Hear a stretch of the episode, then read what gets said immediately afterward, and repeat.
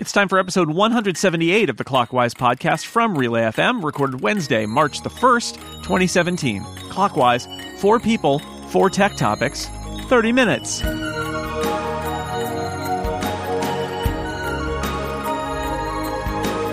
Welcome back to Clockwise, the tech podcast where time is absolutely relative or relatively absolute. I don't remember which one, but it's one of those. I'm your host, Dan Moren, and I'm joined by my fellow host, Mr. Jason Snell. Hi, Jason. Happy February 29th, Dan. What? What day is it? It's a non leap day, so I guess it's March 1st. But we know the truth. It's really February 29th in hiding. Well, this is the show where we talk about four tech topics with two wonderful guests. To my left, joining us from Tech News Today and iOS Today, returning to the show, Megan Morrone's back. Hi, Megan. Hi, Dan. Thank you for having me. I'm so excited to be on with you guys again. We always like it when people come back because it means we didn't scare them off the first time. And to my left, it's uh, co-founder of Relay FM, co-host of Connected and Liftoff, uh, writer at 512 Pixels. You know him, you love him. It's Relay's own Stephen Hackett. Hi. Hey, good to be back. It's good to have you. And you're tied with Mike now for the the like fifth, fifth place on the all time list. That's going to make Mike Hurley really mad. So that's welcome. Yeah, the the quiet gamesmanship of Clockwise appearances. Yep. Uh, well, I'm the designated co-host this week, so let's start off by talking about what was on everybody's mind earlier this week, and I mean everybody, of course, obviously, right? Which is uh, the rumor posted in the Wall Street Journal uh, that Apple is considering trading the Lightning jack on its next model of iPhone for a USB C jack. So my question for you guys is: first of all, is this is this plausible? Do you think this is actually going to happen? And second of all, is this something that we want? And third of all, if I may throw a third part in there, why would Apple want to do this if you if you had to hazard a guess? Megan, any thoughts? I was very surprised, and I think it is unlikely to happen. It seems very unapple to happen, but I would be very excited for it to happen. I uh, spent a month with my co-host Jason Howell's uh, Google Pixel. Uh, I am regularly an iPhone user, but I used it for a month, and it of course has USB C, which I really enjoyed. It was uh, easier to get uh, in and out, slightly easier than Lightning, and I really liked the quick chargeness of it. I liked how fast I could charge the battery because the Pixel battery does not last as long as my iPhone 7. So it was nice to be able to charge it fast uh, when I needed to. I do not like the idea of having to replace all my lightning cables. But when I really thought about it, I thought that I I am replacing those things about once a month anyway, not because they break, but because they uh, get lost or people. And when I say people, I mean the children and friends of children living in my house uh, take them. Uh, either my my children take them to people's houses and leave them there, or their friends happen to take them, not on purpose, but you know they all look the same. So I I would be I I don't think replacing them. I think you know, having half the phones in our house on Lightning and half on USB C would be a little bit of an adjustment, but not, it's not like, you know, taking out the headphone jack or anything like that. Yeah, I uh, so I wrote a piece for MacWorld uh, that went up uh, this morning as we record this, uh, and I walked through like case for, case against, and I got to say, going into it, I was thinking uh, that I was going to end up writing one of those. No, nah, Apple's not going to do this. And when I walked through it, I was like, "Oh, Apple's totally going to do this. It, like, if not now, then soon." I think, and so why not now? This is this is the company. I actually would argue that this is less intense a change than the headphone jack for them to make because uh, the fact is, most people. I mean, to make the same argument, most people use the Lightning port for what? For charging. Most people don't use it for anything else. The nerds like us, yeah, we have adapters and stuff, but charging and the headphones that come in the box of the iPhone 7 are like the reasons you use the Lightning port for most people. So would Apple dare to do this? They totally would. What do they get out of it? They can get a single connector type on every product they sell. USB C. It'll be on all the Macs, whether it is Thunderbolt three capable or not. It will. They'll all have those, and then all the iOS devices have it. I think it makes a lot of sense for them. Um, USB C came later than Lightning. It has a lot of the same design goals as Lightning. You know, Apple designed Lightning to be small, and you can plug it in either way. USB C does both of those. Um, I can't imagine a cord with Lightning on one end and USB C on the other. I mean, I know they exist, but that is such bad design because they're so similar that at a glance you can't tell them apart. And then you have to look more closely to make sure which end gets plugged in which side, which I think is bad too. I think it's just easy for Apple to do this. And, uh, and, and the argument that Apple wouldn't do it because of control, because they control Lightning Well, they controlled MagSafe too, and they ditched it for USB C. and, and in fact, I would say one of the nice things about it is it sort of like makes a whole bunch of things not Apple's problem. They can be just like, look, it's an open market. People can kind of b- build hubs or plugs or whatever. It's just the USB market, and they can walk away. Not that they'll walk away from all accessories, but I think they'll walk away from some stuff that they feel they just don't need to make happen because the market will take care of it. So I think it's going to happen. If not this fall, then very soon. Yeah, I think there's a lot of upside for Apple to do this, and and you know you covered most of them. I think them, the company playing with a industry standard would be it'd be new for a device like this, right? You had 30 pin dock connector before this, and people forget that even underwent a transition from FireWire to USB, and they they dropped some devices along the way. Right. The thing that that really sticks in my mind though is how many places Apple uses Lightning. So I mean, right now on my desk I have you know my iPhone and my iPad. They both have it. I have my my AirPods case charges with Lightning, and I have a keyboard and trackpad that both pair and charge with Lightning. And Apple just really used this for all sorts of things. You have that stupid mouse you have to charge at the bottom. It's got a lightning port on it. And so I think there's a lot more stuff to transition if they do this. You know, the there's nothing here on my desk that couldn't use USB-C. They could move everything to it. But there's a lot of stuff that's using it right now. And and I just think about, you know, the the customer going into the Apple store to buy a new set of headphones. They're going to have to know, do you need a headphone jack? Do you want one with a lightning on the end or do you want USB C? And that's just it's going to be messier, I think, than than previous transitions. Uh, and it makes me wonder if this is in the cards, if this is going to happen, why not last year when they got rid of the headphone jack. You yep. know, are you going to have a year of phones or maybe two years of phones if like the 7S slash unicorn phone, like if that whole thing is is true, you're going to have a couple of phones that are sort of stranded in between like the headphone jack era and the USB C era, and that seems really strange to me. And so, if it is coming this year, uh, I hope Apple tells a story about about why it's this year, and that they you know have some sort of um, uh, you know reasonable setup for customers to make that transition as smoothly as possible. Right, it's always going to be a pain, but hopefully they have some uh, some steps across the bog that we can walk walk atop. Well, I mean, uh, clearly, Stephen, they have a story, and that story is courage. Oh, Dan. uh, no, I. You know what? I'm on the fence about this one because there are arguments in favor of moving to USB C. Obviously, you guys laid out uh, pretty well what the what the advantages are. I know a lot of people talked about the quick charging, the open standards, simplifying their engineering process, offshoring some requirements for like who has to be in charge of like dealing with accessories. All those are good arguments. There is a lot of entrenched stuff right now, as Stephen pointed out, I, I, don't think Apple ever doesn't do things because it would be hard or messy because we've seen transitions from before that have kind of been tricky.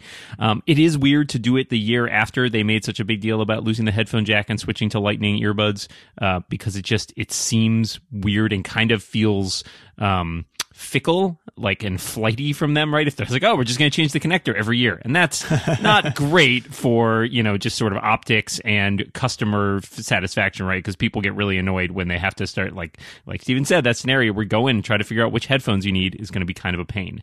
So i, I think that it probably eh, it, there's a good chance of this happening i'm very skeptical that it will happen this year but i'm not ruling it out um, if only because the, the proliferation of lightning across all those different things i mean it seems like a like a bad planning decision if they decided to go with Lightning for all those accessories, the Siri remote, etc. Oh, only yeah. to throw it under the bus like uh, a year or two later. Like that seems that seems like a mess. Um, and so. I feel like it's possible, but I also don't think that there is a huge advantage to them doing it right now. Um, but you know, transitions happen, and sooner or later they're going to find something that's better than Lightning. So maybe they'll make this move sooner rather than later. I'm sure we'll all be angry about it, no matter what happens. uh, but thanks for uh, thanks for, for, for weighing in on that one. Let's go to our second topic from Megan. All right, so Mobile World Congress is almost over. Uh, I think we have one more day left. So far, to me, the most interesting thing to come out of the conference is the Nokia 3310, which is of course the old fashioned feature phone that I had. Uh, I think the most exciting thing you can do with it is play Snake. Mm-hmm. And I am I am wondering if if is this is just nostalgia or if there's something bigger here. Uh, is uh, is there more to it? Are smartphones getting too smart? Do we just want to have a phone and not to have everything else that we can do uh, every time we pick up this device? What do you guys think? I think it's really exciting that at long last, the it's a big moment for the phone industry and the smartphone industry. We have hipster phones now. It's great. How how exciting is that? Like uh like a hipster wearing a funny hat that is out of style since the 50s or the 40s. Now we have a hipster phone that's just an old phone that doesn't do anything but play Snake. And isn't everybody excited about it? I don't know. You know, most people use their smartphones for as internet computers, and having a phone like this it's cute, but it's really like just marketing the phone for people who don't want internet on their phone and they just want to make phone calls. I don't know about the rest of you, but uh, you know, I don't, I almost never use my iPhone to make phone calls or receive them. It's just a, a minor feature that rides along with the internet stuff. So, you know, it's cute.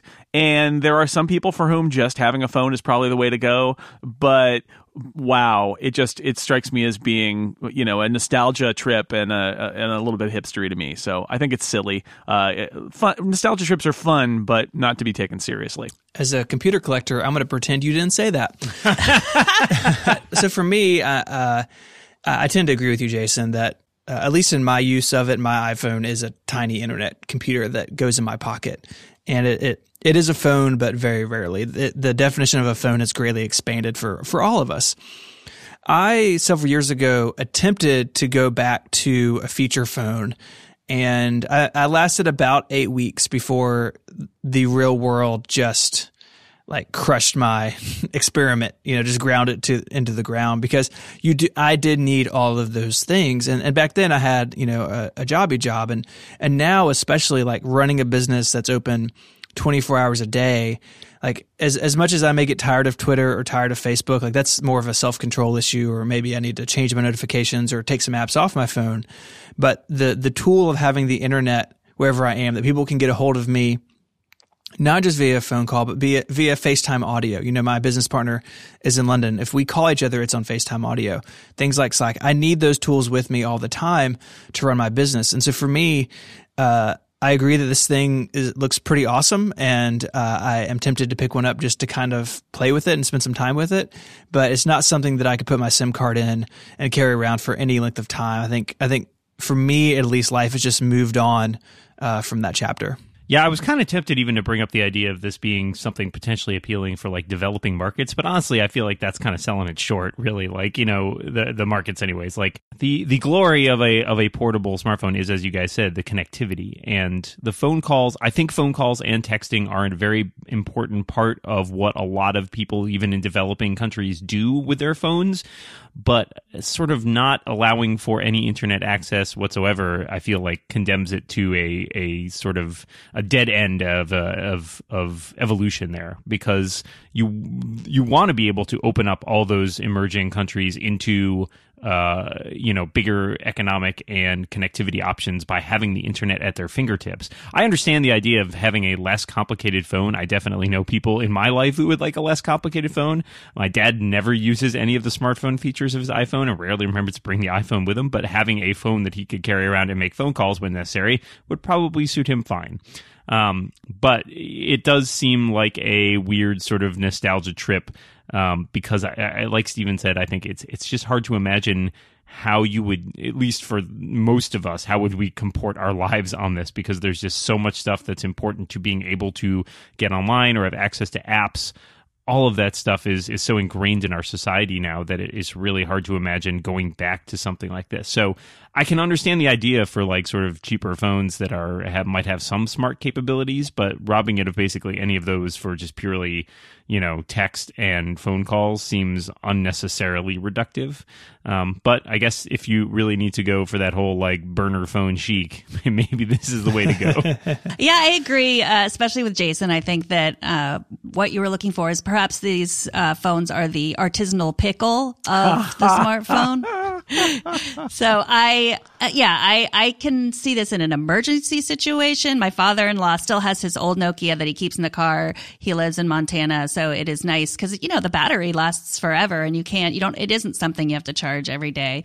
But yeah, I uh, I agree that it is uh, a hipster phone. Oh, the best thing to come out of Barcelona this week is tapas, like every week. so uh, that's half the half the show. We've got two more topics to go, but first, let me tell you about one of our sponsors. This episode of Clockwise brought to you in part by Linode, fast, powerful hosting for your projects that you can set up in just seconds. They have easy to understand tools that let you choose your resources and your Linux distro, giving the power and flexibility that you need. And Linode plans now start at just $5 a month for a Linux server with one gigabyte of RAM in the Linode cloud. Whether you're just getting started with your first server or dis- deploying a complex system, Linode can be the right choice for you. It's never been easier to launch a Linode cloud server. It offers the fastest hardware and network, fantastic customer support behind it all, and they guarantee 99.9% uptime for server availability. Once your server is up, they keep it up that way. I'm not going to say that there was a major server outage yesterday, but I will point out that my Linode server was up the whole time, so people could download my podcasts. I don't know. Uh, Linode's great for tasks like running a private Git server, hosting large databases, running a mail server, operating powerful applications, and so much more. There are great new pricing options. You can get a server with one gig of RAM for $5 a month. $5! You can go all the way up to 16 gigs of RAM for 60 a month. Their 2 gig plan now includes 30 gigs of storage, all for just $10 a month. This is amazing. They keep offering more and more awesome options to meet your server needs. So, as a listener to Clockwise, go to linode.com slash clockwise and you'll support us and get $20 toward any Linode plan. And there's a seven day money back guarantee, so there's nothing to lose. Linode.com slash clockwise, L I N O D E dot com slash clockwise to learn more, sign up and take advantage of that $20 credit or just use the promo code clockwise 2017 when you check out. Thank you to Linode for supporting Clockwise. All right, topic number three is for me, and uh, this can be a quickie. Uh, but I was thinking, so SpaceX announced this week, and I host a space podcast called Liftoff with Stephen. SpaceX announced this week that it wants to send tourists around the moon. Uh, would you take a ride in space if it didn't bankrupt you? If somebody gave you a coupon or something, would you take a ride in space? And if so, where would you want to go, Stephen?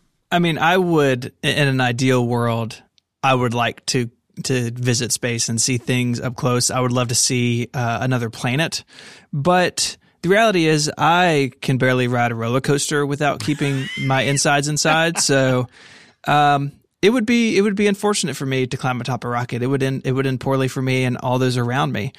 Plus, Jason, we couldn't do liftoff together if I were in space, and that that would make me sad. So, as as tempting as it may seem, I, I just don't think that from a physical or a professional standpoint, it's the right call for me. Man, I feel like I can. I, I'm gonna talk the talk and not walk the walk because as somebody who's got a science fiction novel out set in space, I I, I like Stephen don't really want to go to space. It still seems very risky to me. I don't even like climbing on planes. Um, so maybe not. Although, you know, if, if I sort of conquered that fear and were willing to go to space, I feel like I would want to go to Europa just to stick it to those damn aliens who said I can't land there. I am also more of a terrestrial rather than an extraterrestrial being, uh, but uh, I did get to experience Star Chart VR, which I highly recommend. It, it costs four ninety nine, which is way cheaper than whatever it's going to cost to go to the moon. Uh, I used it on the Daydream VR, but it is an amazing app. Uh, you don't get sick, and you can go to any planet you want very quickly. It doesn't take a lot up a lot of time, so I definitely would do that instead of going to the moon uh, if if someone gave me a coupon. Although, go, you know, I think that SpaceX should give out more coupons. Great idea, Jason. Yeah, I uh, those are good answers. Uh, I think what I would say is that I I find space tourism kind of boring. Like I've poo pooed the Virgin Galactic stuff where you kind of ride a, a plane up to the edge of space and then come back down. Uh, even going to the International Space Station, you know, that's kind of cool, but it's low Earth orbit and it would be a, it would be a great experience. But when I heard about this moon thing, I thought, you know, I've seen Apollo 13. It's one of my favorite movies. You know, they, they end up going right around the moon and then come back to Earth and it, you're really close and you can take pictures and, and, and you're right, like right above the moon. I would be sorely tempted if I had a moon coupon. But uh, otherwise, I think perhaps the other trips, I don't know if they would be worth it to me to go and do it. And like Stephen, I probably would not pass the test to be able to go um, because I got some inner ear stuff too. So, you know, or, or Stephen and I could go together and we would just fill the fill the cabin with terrible things. nope. Let's move on to the next topic then. Stephen, what do you have? So, uh, following up on the the phone topic, over the last couple of weeks, the major U.S. carriers, so AT and T, Verizon, T-Mobile, and whoever is left on Sprint, uh, they've all rolled out unlimited data plans, which is something that I thought at least we're gone forever, right? They've slowly been weaning us off unlimited data as we've moved from Edge to 3G to LTE on our iPhones. But all of a sudden, it's back. And as you might expect, there's a lot of fine print. Sometimes tethering isn't included. Sometimes it's unlimited to a certain degree, and then they throttle you after so so uh, many number of gigs. Uh, but it's back, and I was curious uh, what the three of you thought about that. Is that something that you are interested in? Are you always running up against the data allowance you have, or is this just sort of something that's out there? It's a nice option, but you're not particularly interested in. You know, it was funny. I was looking at this just the other day when AT and T uh, announced that they would add unlimited plans because I had one of those way back in the day with the original iPhone, um, and the prices on it aren't bad. Although, as Stephen points out, the plan that is pretty much uh, comparable with what I'm paying now for like six gigs of data um, doesn't allow tethering. Yeah, and yeah, that's kind of a problem for me because I do end up in situations where it's not every day, but I do end up in situations where I need to get online and my iPhone is, you know, there and it's the only option I've got and I've got my MacBook and I can like tether those and it's great. Um, and to get that on the AT&T plan, I need to pay a lot more. I think we're moving in a direction that's kind of like where the cable companies have gone in terms of tiering service based on things like speed rather than based on data caps. Like there will be caps, but they'll be high to discourage people who are like really high users of data, like Jason on his internet connection. We yeah. all know he's just yeah. It's March first. causing problems. I'm now unlimited on Comcast. Yay! Oh, there you go. There you go. Um, so I think we're moving in that direction where it won't just be it, it, data is so important. And the same reasons we talked about with the Nokia phone earlier, right? With just having our smartphones available and being able to get online, and how crucial that's become for so many of the things we do every day. I think we're moving in a direction where unlimited will become more common. Um, it's tempting for me, as I said. I, am at six gigs. I share my plan with my parents, who both use somewhere in the vicinity of like 100 megabytes a month, and then I run up like four to five gigabytes, depending on if I'm traveling. Um, so it's definitely uh, appealing, but I don't want to pay the extra for tethering. So I guess we'll see how that shakes out. But at least I'm glad that there's competition happening in that arena right now. Uh, Stephen, do you want to know who's left on Sprint? Uh, I am left on Sprint. And do you know what else it allows? Tethering on the unlimited plan, which is exciting. It, I think it's about five gigs of te- tethering. It's not unlimited tethering. But I really, I just signed up again for the unlimited plan and I love it uh, because I just got really tired of dealing with those email uh, those emails warning me that I was about to run out of data. And the I I, I do like the plan, and I do have this sort of you know the people that um, call they they uh, hold they will remain on the phone with the people trying to sell them something just to waste their time. I sort of do that with Sprint a little bit. Every couple of months, I call them up and they, and I say, you know, how can I pay less money?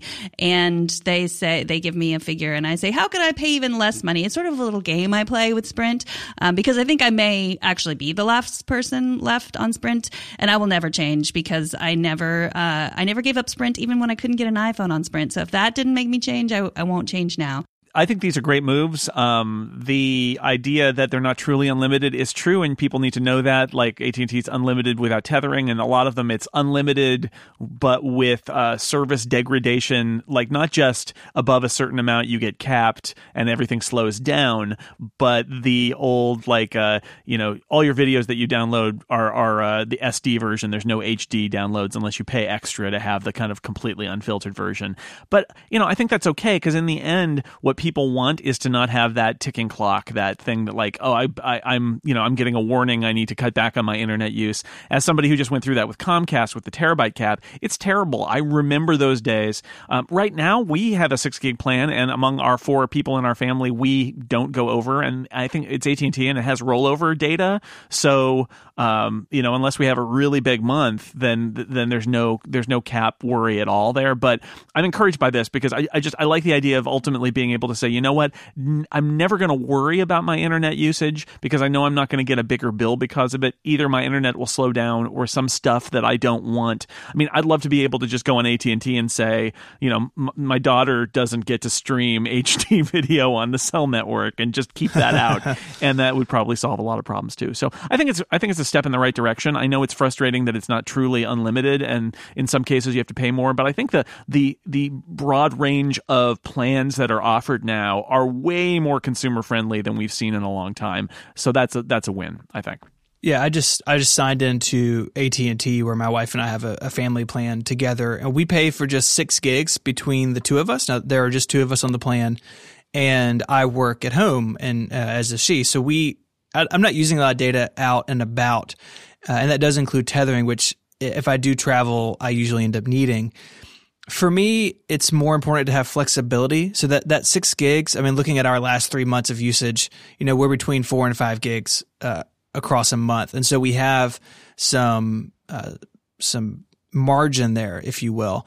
But when I if I do travel, which I do for work every couple of months, it is nice to know I could go in here and I could say, hey, you know, this month I'm going to need ten gigs because I'm going to be, you know, doing uploading podcasts or doing a bunch of stuff uh, over tethering or using my iPad a lot more on AT&T as opposed to the Wi-Fi. So for me, I like the flexibility that carriers have added that you, you, can go in there and tinker with your plan and not, you know, reset your contract like it used to be. That you can go in and just make tweaks as you need it.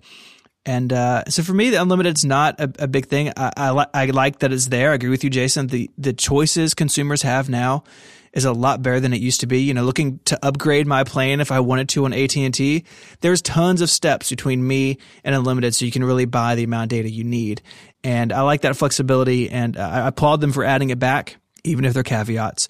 But I think that uh, for me at least, uh, I'm not looking to to spend any more money with AT&T than I than I already am.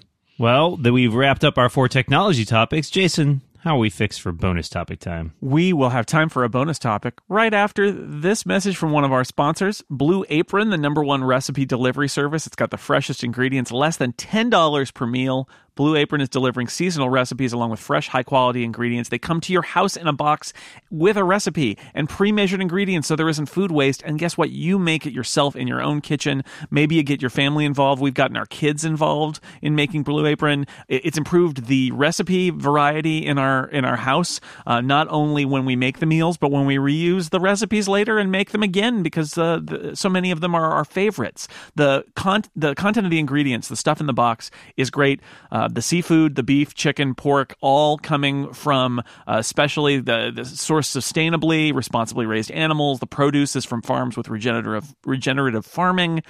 Uh, the meal card makes it easy to make these things yourself in less than in 40 minutes or less, basically. So it's not going to take you two hours to put this thing together. It's going to taste great, and you're going to have the pride in having created it. No recipes are repeated across a year. You'll be able to make meals like spicy shrimp, coconut curry with cabbage and rice, vegetable chili and baked sweet potatoes with crispy tortilla strips, creamy beef ragu, and Dali pasta. I don't know how it's pronounced, but we're getting that next week with spinach and cheddar cheese. 99% of the continental U.S. you can receive Blue Apron. There's no weekly commitment. You look at the menu, you choose the, the meals you want. If nothing appeals to you, you just skip that week. They don't charge you. Super easy to do. You can check out this week's menu and get three meals free with your first purchase, including free shipping by going to blueapron.com slash clockwise. You're going to love it. Check it out. Cooking meals at home with great ingredients. blueapron.com slash clockwise. Thanks, Blue Apron. A better way to cook. All right, Dan, what's the bonus topic? Well, it just so happens that it's food related. Uh, after getting in after my late night flight last, night, last night, I was a little bit peckish. So uh, I want to know what your favorite late night snack is. Megan? Uh, microwave popcorn or artisanal pickles? Uh, peanut butter. I'm with uh, Jason. I like an apple with some crunchy peanut butter on it. I'm a bowl of cereal man myself. Mm. Well, well, we'll all know what we're going to do after uh, after this show's over. Well, maybe many many hours after this show's over. Uh, but that's all we've got for this week. So let's just thank our guests, Megan Morrone. Thank you so much for being here. Thanks for having me. I love to. I'll do it anytime you need somebody. Stephen, bring the airsick bag. I'll see you in the spaceship. Hey, anytime I can take down Mike Hurley on the uh, clockwise leaderboard is a good day. All right, and Dan, it's been a pleasure as always. Indeed. We should uh, do this again sometime. Sure. And everybody out there, thanks for listening. We remind you, until next week, watch what you say. And keep watching the clock. Bye, everybody. Bye.